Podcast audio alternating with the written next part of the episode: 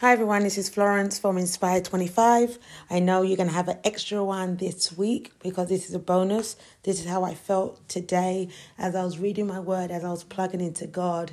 This is what came out, all about the glory of God. So be blessed as you listen, and I just pray that it just touches your life and fills you with inspiration as you tap into God's presence and in His glory.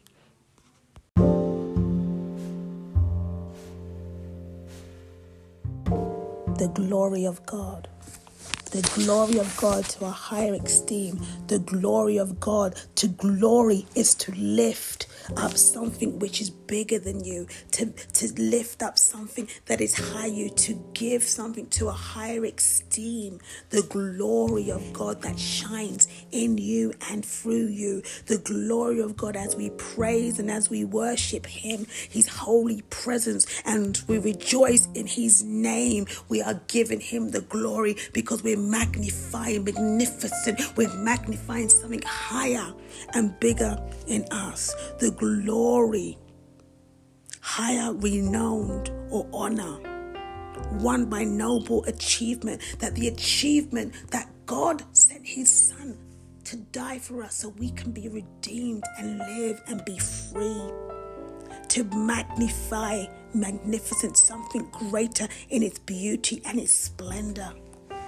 The pride of taking pleasures in taking pleasures in seeking God, taking pleasures in knowing God, taking pleasures and just being in His glory, the glory of God, the radiant glory that shines. And when there's glory, there cannot be darkness. When there's glory, there cannot be pain. When there's glory, there cannot be shame because in God's glory, the magnificent glory. We are lifting him up and looking unto him. And it says, Let us fix our eyes on Jesus, for he is the author and the perfecter of our faith.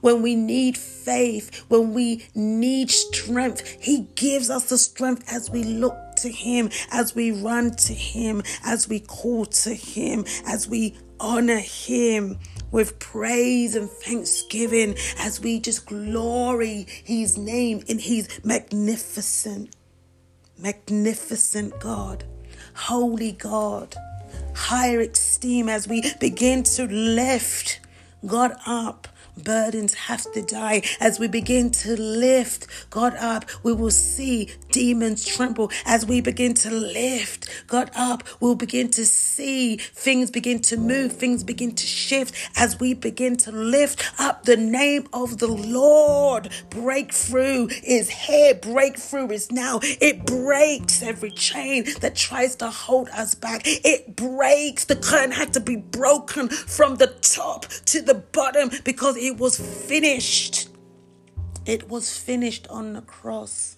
To the glory of God that He died on the cross to rise, to rise higher than anything in this world, to rise higher than anything in this world.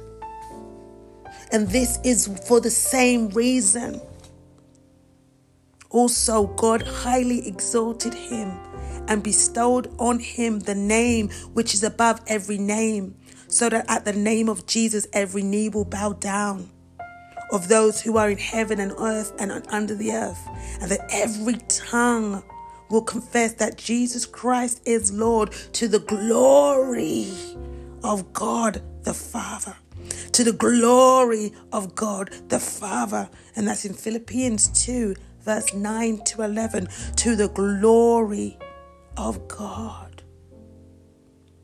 And this is why we need to come to God and rejoice. Come to God praising, come to God praying, come to God crying, come God to God because as you come close to God, He will come close to you and He will reveal to you and He will make you feel this ease, this joy that will burst through as you come near to Him. You'll be found by Him. The fullness of His glory to magnify in His presence to magnify in his love, to magnify in his goodness. The splendor of the lilies, magnified in God's glory. They didn't have to do anything to receive His glory, to receive His beauty, to receive His love. We don't have to do anything to receive His love. He gave us His Son so we can come freely without guilt, without shame, without anything. We can just come and know that He loves and accepts us and wants us to just draw near to Him. And as we draw, we'll be filled with this inner joy that will bubble up as we call on the name of the Lord, which is higher and bigger than anything that we can imagine. Because if you can think about how He created the earth and all the creatures, the sea, the sky, the trees, the flowers, everything in existence was created by God for God. And if we can just begin to vast in His magnificent creation, we'll be able to feel His presence. In His presence, as we call on His name, there is fullness of joy. In His presence, there is joy. The fullness of joy starts with seeking the Lord. Glory to praise and worship Him. That He is so near and so close to you. He is waiting for you to run to Him. Run to Him so you can see Him face to face. You can draw on His glory and His grace, His grace and His mercy and love. That you are okay and unique in Him. He has created you in His image and likeness for the glory. Everything comes back for His glory.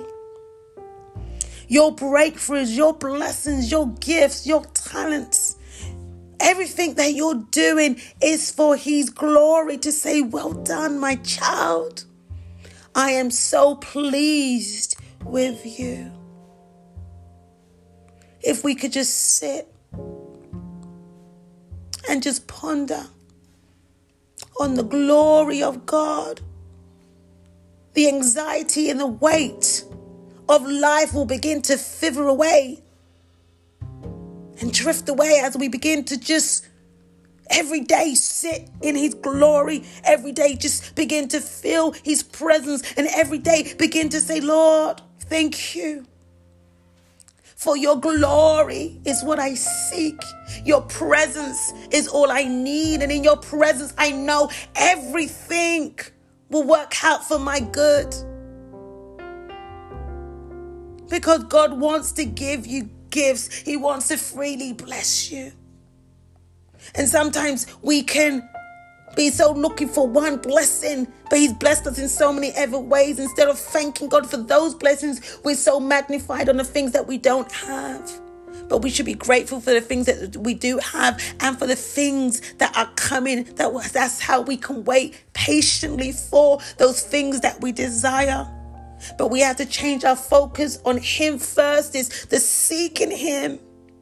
Whether we have or we don't have, the seeking in His presence as we breathe and know that breath and life is the beginning of everything.